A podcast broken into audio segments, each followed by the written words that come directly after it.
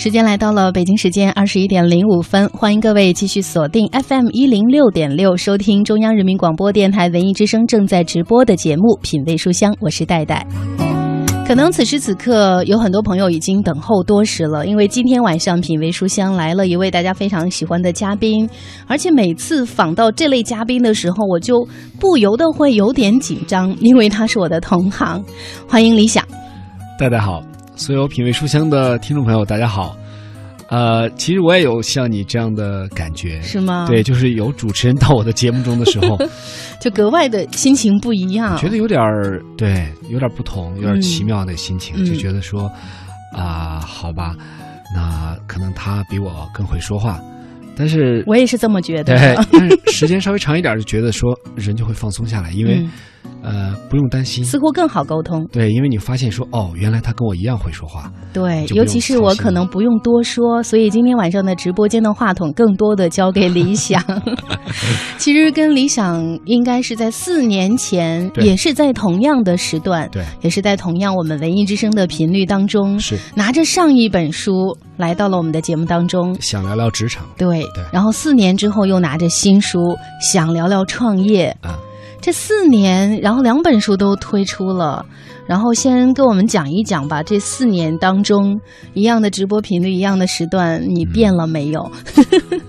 我觉得，嗯，刚才我们在走进直播间之前，你在跟我说四年前的节目，嗯，我没有觉得时间过这么快，没有想到已经四年了。对，我就真的就觉得像是几个月前的事儿。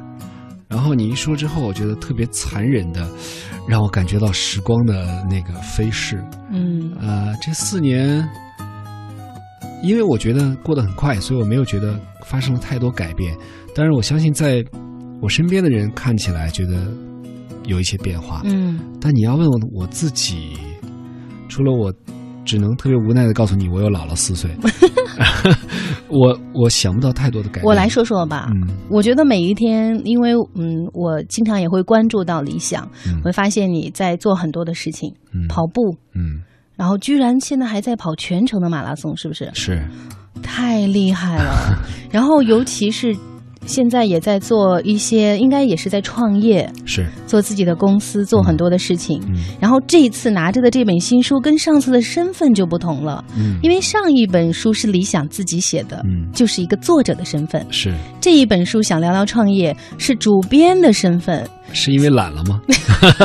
所以是吗？开始把作业分配给朋友了。对，更多的朋友全明星阵容来写的这本书，想聊聊创业，做主编，做出版人，嗯，这身份又多了，是吧？尤其是最近一段时间，李想行更忙，因为欧洲杯期间，对，还在做一档体育节目，对，乐视体育的超级对决。嗯，你每天把自己弄这么忙，你不觉得很累吗？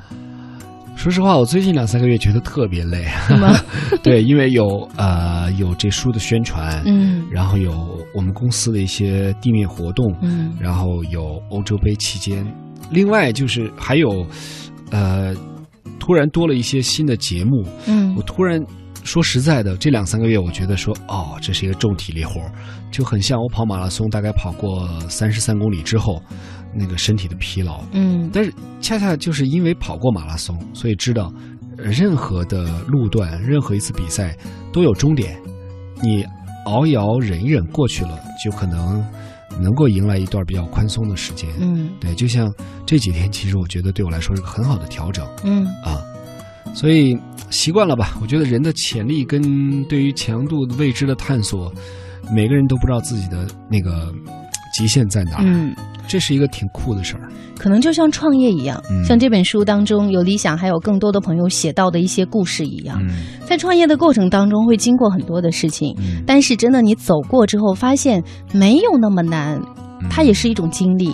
就是我说的，每个人的极限其实你自己认知不到，嗯，但是这本书为什么没有写？其实你知道，想聊聊创业这个题目在三年前就定下了，而且我当时很认真的采访了。五个人，嗯，呃，这里面大家有认识的，比方说李静静姐，嗯，她拿出来很长的时间接受我的采访，有黑人陈建州，嗯，然后有 NPC 的主理人李晨，还有戏剧人于白梅，他们都接受了采访。到现在，他们的录音笔记都还在我的电脑里。然后好像于白梅没有在这本书里，是吗？呃，对，对，嗨，呃，黑人也不在这本书里。人生需要揭穿。对，然后其实我本来是想写他们的故事，自己写，跟想聊聊职场一样。哦。呃，但是这里面经过了两件事情。第一件事情就是因为我在看到他们的呃创业故事的时候，我发现说他们往往在人生。在创业人生很重要的节点的时候，呃，其实是他们的社会知名度给了自己，呃，一个很好的优势，或者说他们所在的行业让他们可以认识更多，呃，有资源的人，可以给他们优势。那我觉得可能对于普通的年轻人来说，这个呃实际的呃意义并没有那么的显著。呃，也许我在需要积累更多的故事。另一点呢？第二个原因是因为我在想说，如果李想写一本书叫《想聊聊创业》，我自己会问我自己：你创业了吗？嗯，呃，你拿什么理由来告诉大家怎么聊创业呢？嗯，这两点其实让我一下把那本书搁置了有两年多。然后你就开始创业，才开始写这本书。呃，你别告诉我是为了这本书才创业。那当然不会。呃，但是它几乎是。同时发生的，大概就在我我注册了我的公司天麦文化四五个月之后，有一天我们在开会的时候，然后有了这本书的构画。那这本书，所以大家也能看到，在理想后面不是“著”这个字，而是“编”。对，呃，因为我希望可以在呃有限的时间内邀请到更多。曾经创过业或正在创业或已经创业很有成绩的朋友们，来共同把他们的一些想要分享的文字集结成册。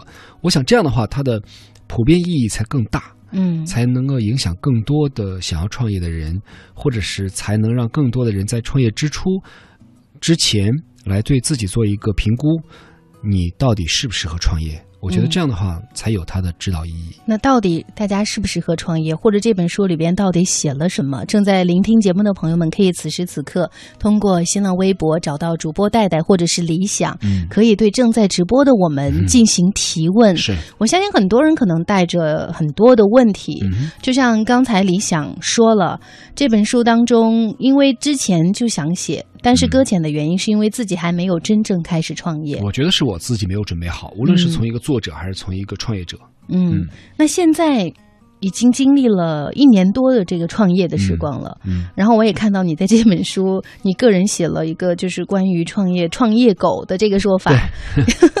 其实确实啊，就是大家都觉得。好像现在习惯什么什么狗什么狗，对，尤其创业的时候觉得很难，真的就是习惯称自己创业狗。对，但是理想特别在序当中写到了我们不是狗。对，其实，呃，我的这家公司叫天麦，然后，嗯，是跟一个叫严晓华的人，当然可能很多微博上的朋友看过一四年的大话世界杯就知道那个叫登叔的那个老男人。嗯啊，其实我们两个合伙开的这家公司，嗯。我们两个有一些共同的地方，虽然年纪有差别，虽然经历有差别，但我们有个共同的地方，就是我们其实都曾经，呃，想要让自己解放，想要脱离一种，呃，在体制内的约束，嗯，而寻求了一种相对来说比较自由的职业状态。像他就是完全辞职了，而我现在，呃，虽然还在体制内工作，但是其实我的单位给我的自由度非常非常大，嗯，啊，他们非常乐于让我。呃，自由的生长，然后我很我很感谢他们。呃，基于我们两个这种相同的想法，所以我们希望，哪怕我们创业，也要做一些自己理想中想要做的事儿。嗯，但是我们创业不要把自己弄得很累，不要把自己弄成一只创业狗。嗯，于是我在写这本书的序的时候，我在想说，我们现在有说叫创业狗，有人叫。比方说，营销狗，有人叫销售狗，有人叫策划狗，巴拉巴拉之类的。各种狗，各种狗，单身狗。对，单身狗是因为我们在一种状态下生存，但是这个状态下的我们并不快乐，并不幸福，所以才用狗来代替。嗯那其实我跟严小华一开始创业的时候，创业之初我们就说，无论这个公司我们做的怎么样，我们都不能以牺牲自己的生活品质跟生活追求为代价，来让这家公司。继续成长。嗯所以，从我自身的感受来说，我就特别想写这篇文章，叫《我们不是狗》，以至于这本书其实在最早的时候，想聊聊创业都是它的副标题，啊主标题我定成了“我们不是狗”，但是你你如你所所知的原因，他没有审批通过。哦，对某一些机构觉得啊，这个书名不能这样叫，对，太直接是会造成一些歧理解上的歧义。啊对，那所以就很遗憾嗯的，这包括所有的书封面，我们都设计的都是我们不是狗，嗯所以无奈之下，副标题想聊聊创业变成了主标题，嗯，而副副标标题变成了当 boss，你准备好了吗？所以你想，嗯你是不是已经准备好了？我觉得我准备好了，其实并没有那么难。你在公司的时候会是什么状态呢？我其实我很想知道，当 boss 的理想是什么样，因为大家可能习惯了在电视屏幕上、嗯看到理想驾驭各类型的节目，嗯娱乐类的、职场类的、嗯种种类型。嗯然后你在当老板、李老板的时候，嗯，是那种严厉型的，还是什么类型的跟你们看到的是一模一样的。啊？跟我在平时跟所有人打交道的状态是一样的。我觉得我我可能有有性格的很多面，但是基本上我呈现给大家的是差不多的状态。呃，因为什么呢？因为首先我对于跟别人打交道的时候，通常那个状态就很难去扮演，嗯很难去改变。我也不善于扮演。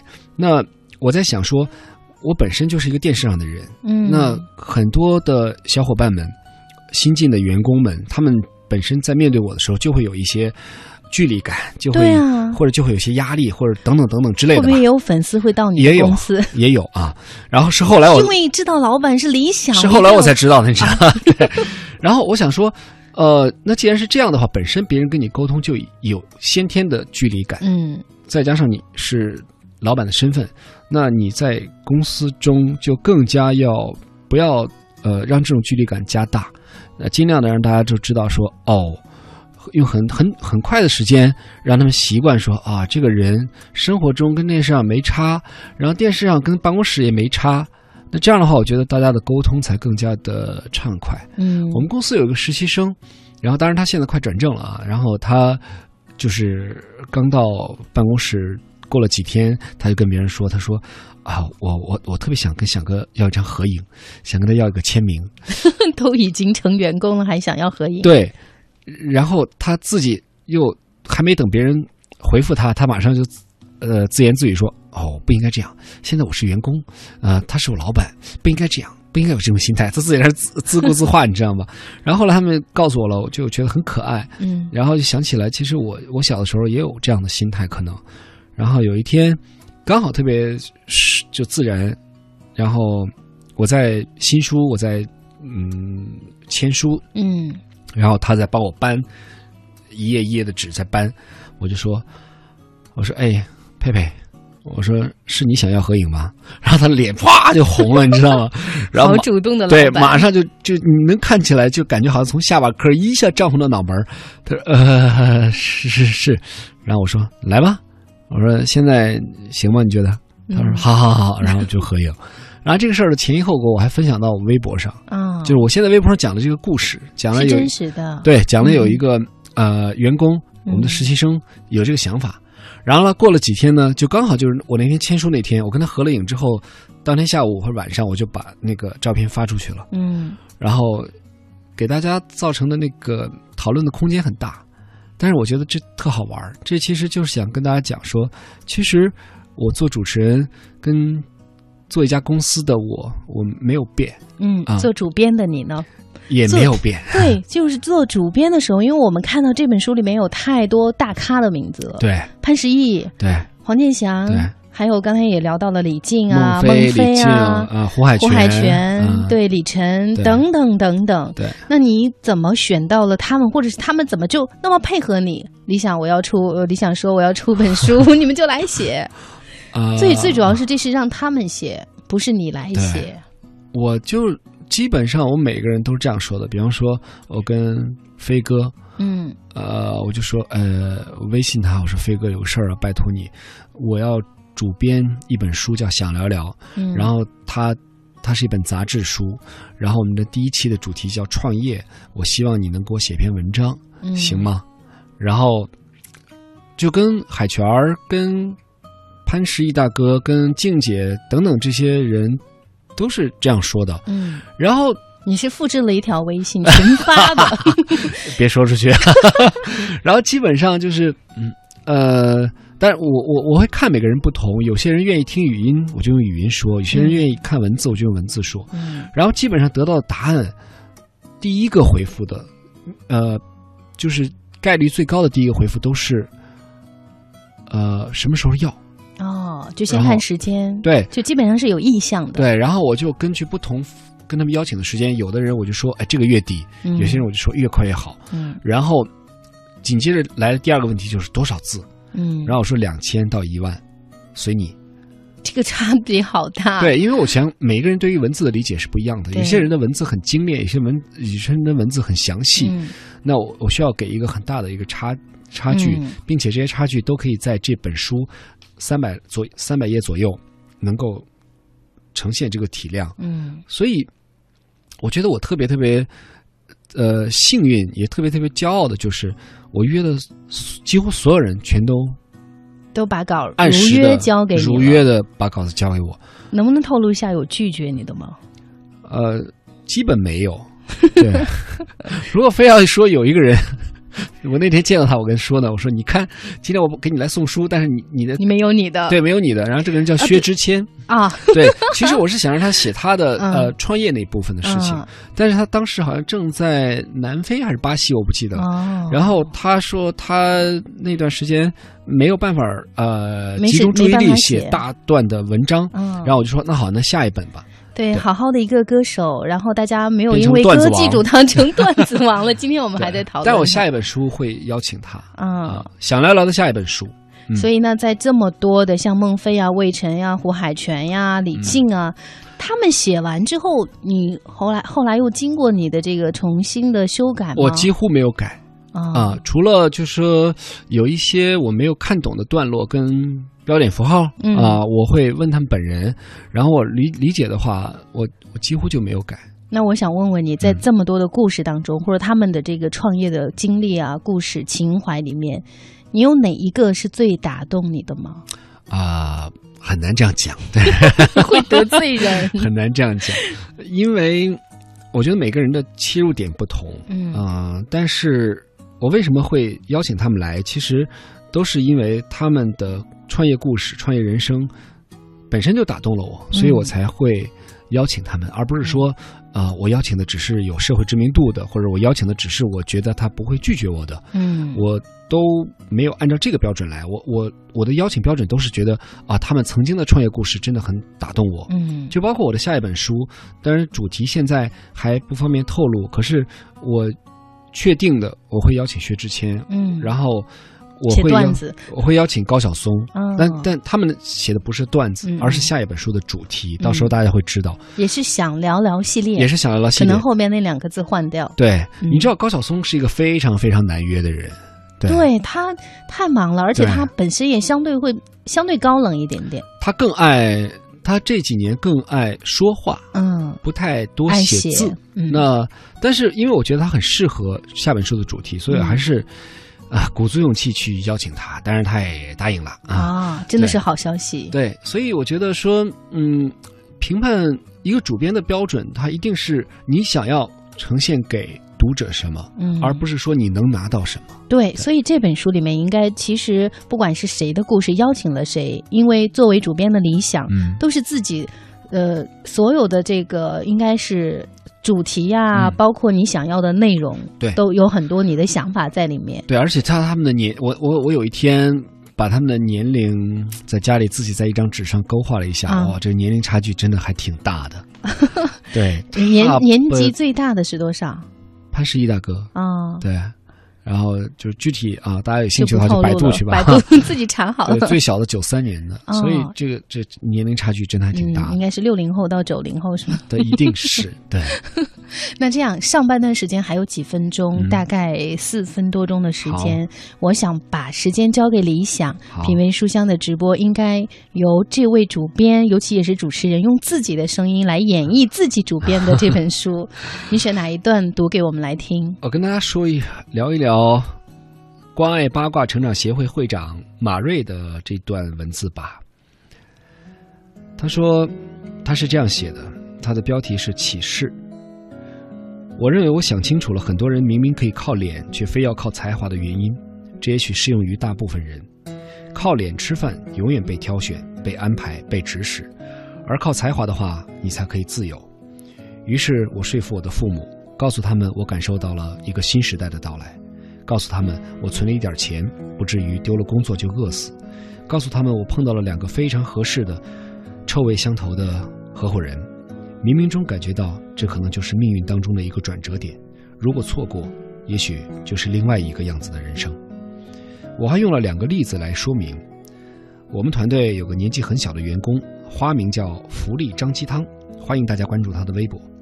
他那个时候在电视台还是一个实习生小妹，在没有拿工资的情况下实习了很久很久，终于拿到了广电大楼的门禁卡，这意味着他转正了，以后进大门不用打电话叫人接了。就在这个欢欣鼓舞的时刻，我们告诉他：“辞职吧，我们出去干。”之后的很长一段时间，他没有办法给家里人交代，因为我们的公司叫“火前留名”，好像不是特别正常，也很难理解。我们的节目叫“关爱八卦成长协会”，好像很容易被人误会是什么邪教和传销组织，而节目又不在电视上播出，并且还不能让家里人看，因为尺度太大。所以，直到我们 A 轮融资前，他的家人都还以为他在电视台工作。但就是这样小小年纪的他，很决然的就做出了自己的选择。他或许多少也感觉到了，对于大部分在原地抬头发现看不到未来的年轻人来说，在一个地方一眼就看到未来，或许更加可怕。所以，为什么不问自己多创造些可能呢？还有一个例子是关于一代人，在九十年代初的那段时间里。有一波创业下海潮，股市也是牛市，感觉所有人都在伺机而动。隔壁老王辞了工作去下海经商，来和老张商量要不要一起试一试。老张没有迟疑的拒绝了，因为自己所在的单位福利待遇好，工资也不低，又是铁饭碗，没有理由去做一件风险这么大的事儿。然后十年过去了，在这十年里，市场化改革、政策调整，老张的工资变得没有那么有优势了，福利也取消了。更加不存在所谓的铁饭碗了，而老王的公司上市了。其实故事讲到这儿都非常正常，每个人都有选择生活方式的权利，命运也大都不同。可大部分的老张们都会在这个时候感慨：你看看，当初老王叫我去创业，我没去；如果我去了，今天就不用看领导的脸色了。为什么我们总在应该选择做老王的时候做了老张？而选择做了老张以后，又去羡慕老王呢？为什么我们不可以在命运有分岔路的时候，笃定的推自己一把，打开一扇新格局的大门呢？到底为什么呢？我们可以在节目的下半段为大家继续来解读。刚才为我们朗读的是主持人李想带着他主编的这本书《想聊聊创业》。稍后是文艺之声的半点广告，广告之后欢迎继续回来。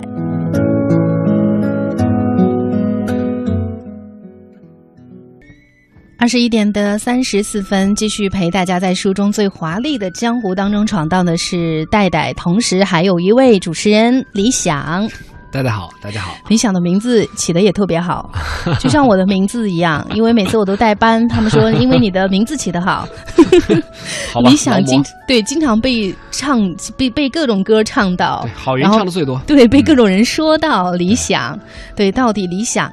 呃，有什么样的理想？我想问问你。你看，做主持人，然后出了这已经是第二本书，第三本书也已经在计划当中了。啊，那你作为现在也是一个创业者，你到底会给自己设定一个什么样的目标和理想呢？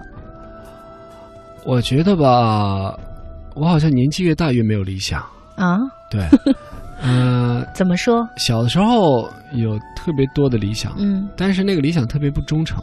因为他老是变来变去。你小时候曾经想过做什么？呃，科学家、医生。我觉得我干不了那事儿。就我，我小时候我觉得那种特别嗯，特别正统的那些事儿，我都干不了。因为小时候，小时候想做运动员啊，想做运动员。对，想做运动员，想做演员，想做我我我想的都是，呃。人文科学里面的事儿，哦自然科学的事儿我都我都不敢想。对，因为我觉得小时候老师经常会问你的理想是什么，我长大了要当科学家，长大了要做什么什么。小时候对付老师的答案有的是一套一套的，但是其实内心中想的都是一些，现在看起来好像是跟文化相关的事儿。嗯但为什么说年纪越大觉得越没有理想？就是年龄越大的时候，越希望干好的是眼前的事儿。嗯，就更踏实了。对，越你的人生的规划越来越短。嗯以前你可能规划三年、四年、五年，但后来，呃，老了以后，嗯，然后开始规划的是一个月、两个月、三个月的事儿。嗯所以在现阶段这样你的一个心境下，嗯又出了一本《想聊聊创业》，嗯你觉得现在是创业的一个好时机吗？嗯，因为全民似乎都在开始创业，讲创业。其实吧，我特别想跟大家分享一个观点，就是当所有人都在干什么事儿的时候，那个事儿一定不要去干。嗯呃，所以创业的时机，我觉得任何时候都是好时机，但任何时候也都也都不一定是好时机。为什么呢？就是因为不是每一个人都适合创业的。嗯，我在我的那什么？样的人适合创业？呃，我们没有办法去给一个判断。嗯我觉得，因为每个人都不可能了解另外一个人，哪怕他是你的爱人跟家人。嗯我觉得应该让别人在文字当中自己去思考自己适不适合做这件事儿。就像嗯所以你做主编，对，就像我的封底嗯有一段话，我说如果可以，我希望这本书能成为一个测量仪，让读者在看到之后能清晰的画上一条线。线这边是具备创业天赋、有所准备、可以去勇敢创业的人，有些则是不太适合创业的朋友。在这里，你可以找到一份答案。我希望这是一个测量的工具。嗯，就是你自己来判断对自己适不适合创业。所以我在后面弄了一个特别呃意识非意识形态的一个一个事儿，就是嗯前面我都在分享的实打实的创业故事，嗯但最后面我突然有一个测试，有一个测试题，嗯这是大家都爱做的事儿。我想，如果你在前面的二十一篇文章里面还无法得到答案的话，你可以把它归结成最后一个游戏。这个游戏愿赌服输喽。嗯，你的分数很高，你就去创业，不我要怪能我们。我能说你这个创意真的挺好吗？因为真的 大家都在聊创业，嗯然后呢，发现看了很多人创业的故事，有些觉得很难，有些似乎也没有那么难，就是水到渠成的一件事情。嗯，但是究竟放在自己的身上是否适合？对，这样有一个小小的测试，也许会给我们一些启示，它未必是百分百准确的。希望是，嗯，嗯，所以这个望是给大家一些启示。嗯然后你知道，其实人最怕的是自我的催眠。嗯如果你觉得你自己一定能成这事儿呢，就能成。嗯；如果你觉得自己做不到这事儿，肯定也做不好。嗯所以，如果很多人在创业的时候，其实缺的不是外在条件，缺的是自己的自信的话，我们这本书愿意做你的帮凶。嗯，做帮凶。如果你的家人都不同意你创业，然后你自己也不太坚定的话，那你可以通过这个测试题测试，加强了你不适合创业的这个判断。我们也嗯愿意做你的帮凶。嗯，所以我们问问理想，嗯，自己作为主编的这本书，想聊聊创业当 boss，你准备好了吗？这样的一本书，可能很多人已经读过，也许也有一些此刻刚刚打开收音机还没有读到这本书的人。嗯你作为主编会怎么样来介绍这本书？它是一本什么样的书？书里面到底都讲了哪些内容？嗯，这是一个二十一个创业者的故事，他们里面有很成功的创业家，嗯也有已经创业失败、回归到普通职场生活的人。嗯、这本书不是告诉大家怎么样能发财致富，嗯也不是鼓励大家全去创业吧。这本书我希望它能做到的唯一目的就是，它变成一道测试题，看过之后让你给自己一个答案，你到底适不适合创业？我觉得如果十个人有八个人能做到这一点，那就是我特别特别骄傲的事儿。我希望给大家做的是一个测试题，嗯嗯，一道测试题。对，而且我也看到书里面其实有六个字特别显眼：不鸡汤，纯干货。嗯，现在好像大家一写到关于职场的书，或者是关于创业的书，一定会免不了要有各各类的鸡汤。这主要是因为我没有这个能力，因为你写三百页鸡汤，这是件好难好难的事儿，所以我们做不到。就是虽然鸡汤很泛滥，但是其实也并没有那么容易写出来，是吗？我觉得写鸡汤的人都挺狠的，是吗？挺狠的，对，不是应该很温暖吗？就是挺不容易啊，嗯他能做这个事儿，不是每个人都能做到的，嗯他也是一种能力。虽然我也不太喜欢看鸡汤，嗯，因为我觉得每个人就是一锅鸡汤，每个人都是，对，就看你要不要在炉子上热一热喝而已。嗯，对，嗯，每个人心里都应该有一碗鸡汤。对。嗯那在这本书当中，这些创业者的故事，嗯，嗯、你都就是比如说，现在让你提炼一些，你觉得有谁的？这个问题好像还是比较残忍哈，啊让你选一个会很难，会有印象比较深刻的。我只能你觉得？说他们的创业故事各有各的精彩，嗯然后各有各的深度。但是呢，有一个人的一篇文章，我觉得他从文学性上还蛮值得读的。嗯就你可以不把它看成一篇创业的文章，嗯你就把它当成一篇故事故事的杂文去嗯读。呃这个人是我的合伙人，嗯他是天脉文化的总裁，他叫严小华。呃，很多人很多球迷认识他，把他叫做登叔。嗯他是一个自己在多年前砸掉了金饭碗的一个人，放弃了自己可以走仕途的希望，然后去到媒体做从一个编辑做起，一步步的做到那家纸媒的主编，然后他又放弃了，他选择了他人生中第一次创业，到现在为止，他应该应该是有两次创业，嗯然后这两个创业的合伙人都是他的好朋友，是他兄弟。你是属于他的第二次吗？还是对，然后这两个这两段创业他都在还在进行。第一个合伙人叫黄建祥，哦，第二个合伙人叫李想。嗯，而为什么都选择男士，而且都是爱体育的？对我很想问问他。因为他就是一个爱体育的人。哦，对，就是大家首先会有共同的语言，然后共同的价值观，嗯对所以才会去共同的做一件事情。对，嗯，你知道但是他他本身就是一个非常有才华的人，所以嗯他写的任何文章，我都很爱。嗯，对他最多的时候，同时帮十三四家媒体写专栏。嗯嗯。特别有才的一个人，对，而且他也写了长长的文章在这本书里面。是的，那我们接下来是不是理想要变一种身份了？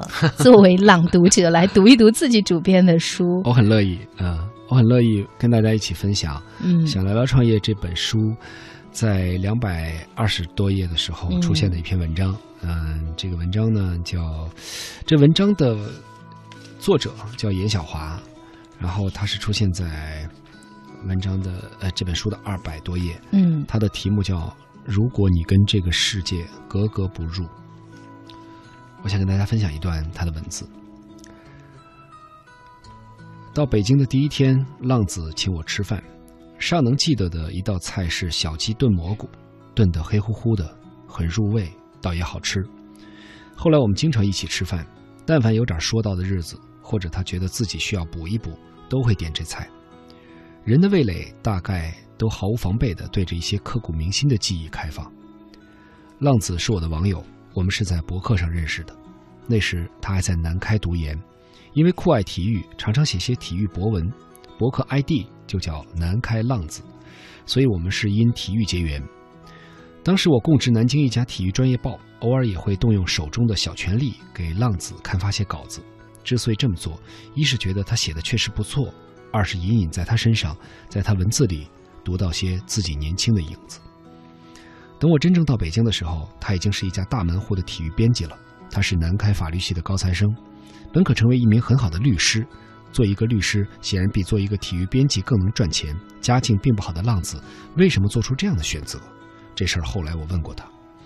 放弃自己的专业，一个不错的专业，就因为热爱体育？也不是。后来有件事儿，所里有个小律师，一直没什么业务，终于有次接了个活儿，但给他介绍活儿的居然是当值法官。事后法官还在他的这笔收入中抽成百分之三十，你说这多荒唐！相当于一场足球赛，最后裁判替一方进了个球。我知道律师是很多人羡慕的工作，但我的性格真干不了这事儿。南开法硕的毕业证，浪子一直没拿，至今还留在学校。多少人梦寐以求的司考证书，在他北漂不断的搬家中丢了。饭吃到一半的时候，浪子说不想在公司上班了，要跟着我干，就图个痛快。那一瞬间，我想过拒绝。对他这样一个刚走上工作岗位不久的年轻人，栖身一家大公司，显然比跟着自己折腾点小事儿更靠谱。但是我没有拒绝，就感觉我和他走到一起，似乎是一件必然的事情，很久以前就注定了。浪子好酒，开心了喝，难过了喝，累了喝，朋友聚在一起喝，一个人无聊也喝，我却完全不能喝酒。可那半年我也喝。陪他也是陪自己。两个在北京无家可归的人，下了班能干嘛呢？每每路边摊喝啤酒，他十瓶，我一瓶，都能喝到醺醺然。有的人喝酒是喝酒，有的人喝酒是姿势，我是后者。浪子话不多，喝着喝着就叹气，一脸愁容的看着远处，让人感觉随时会倒下，让我想起李寻欢，恨不得往他手里塞一把小刀和一块松木。随他雕刻。后来我知道，他心里真有那样一把刻刀和一尊女神。女神是他中学同学，是初恋，谈了很多年了，爱得很，也爱得很累。因为女孩的父母一直不太同意，觉得浪子家里穷。女孩也研究生毕业了，却不上班，待在老家学习，一门心思考公务员，从这个城市考到那个城市，那是女孩父母的心思。在他们眼里，公务员是最踏实的饭碗，至少比浪子的肩膀可靠。有次浪子喝多了，流着泪跟我说：“严哥，我们在一起做自己喜欢做的事儿，甭管挣不挣钱，心里舒坦，这就是我要的状态。但我不定什么时候会离开醉体育，到时候你别怪我。我女朋友考公务员，北京的没戏，要是考到别的城市。”我想我会过去照顾她的。没多久，女孩考上了，进了舟山法院，浙江舟山。我一直等浪子告别，像等楼上落下的第二只鞋子的声响。可是浪子并没有因此离开。他们的恋爱持久战到那时已经九年了，双方都觉得这段漫长的感情有些不知如何安放。最初，浪子一有点时间就往浙江跑，后来慢慢少了。后来，浪子跟我总结他的初恋，说他妈的居然谈了十二年，长的看不见开始和结尾。我也不知道他俩何时结束的。总之，浪子的计算不对，他把女孩结婚的日子算作他那段苦恋的句号。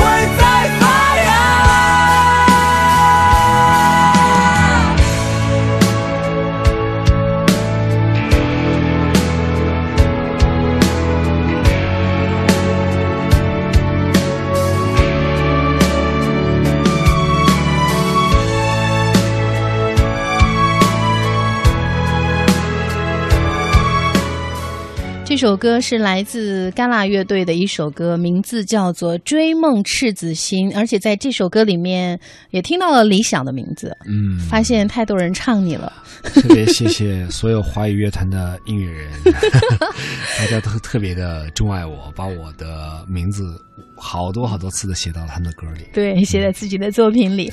好，这里正在直播的节目来自中央人民广播电台文艺之声 FM 一零六点六品味书香，我是戴戴。今天晚上，李想带着自己的第二本书啊《想聊聊创业》来到我们的直播间，嗯想聊聊创业。因为我们知道，理想除了主持人的身份之外，而且是非常受欢迎的社会求职类节目《直来直往》的主持人，是同时现在自己也在创业。嗯做一个公司，也是在做着很多跟大学生、跟职场相关的。是，看到你经常会进学校、进校园，嗯做一些各类各样的活动。嗯所以，既然是一直是就是跟很多的大学生打交道，还有这本新书。呃，最后想问问你，对于刚入职场，尤其现在是毕业季，嗯对于他们那些要入职场或者是刚刚毕业的孩子们，有什么建议吗？你是建议大家创业，还是直接入职？这 个 呃，如果已经有工作的人，我建议大家，啊、想清楚，你是一个集体里面最新最新来的人，你把它想成我们的朋友聚会。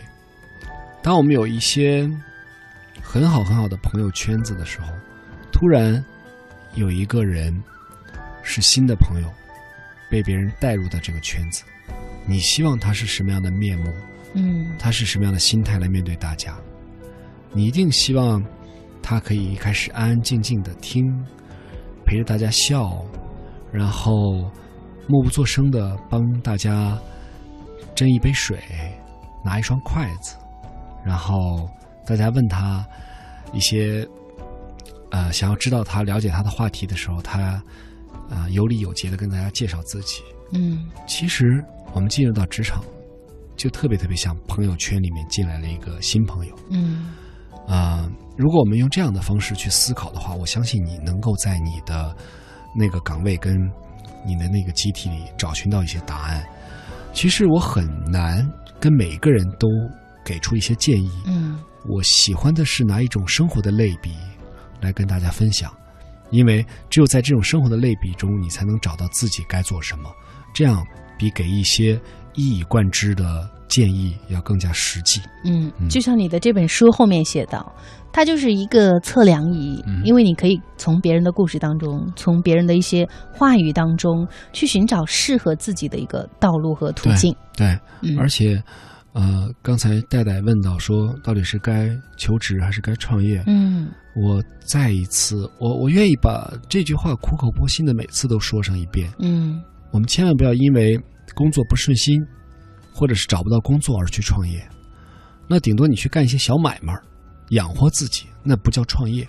但是如果我们真的说啊，因为我在这儿受气，我领导老给我小鞋穿，我某个同事这老给我这个告小就不开心打小报。告不开心，我去嗯创业，那我觉得我宁愿啊、支持你换一份工作，嗯也不要去创业，因为所有带着报复心创业的，最后输的依然是自己。嗯，就是你连跟别人普通的合作，如果都做不好的话，你自己做老板一样是要带领团队，你可能都招不到团队。对，嗯，所以谢谢理想的建议，也谢谢今天晚上带着的这本书《想聊聊创业》。谢谢戴戴，谢谢品味书香。关于更多的内容，大家可以找来这本书去看一看，嗯，亲自去读一读，相信会给大家很多不一样的启示。也谢谢今天晚上收听节目的各位好朋友，谢谢大家。我们下次再见。